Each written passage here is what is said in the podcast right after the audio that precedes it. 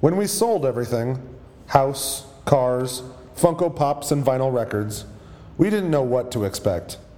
But it wasn't this. Maybe we watched too much House Hunters or read too many Eat, Pray, Love imitations. But we thought that the hard part was behind us the selling, the packing, the crush of leaving our dogs at a Miami loading dock. We thought that finding a house would be the easy part.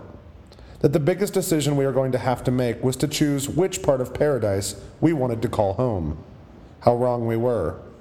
This is the story of too many rentals and even more mosquito bites, of having unforgettable experiences and the constant struggle to find our place in a foreign country. This is Sweet Gringo Blood.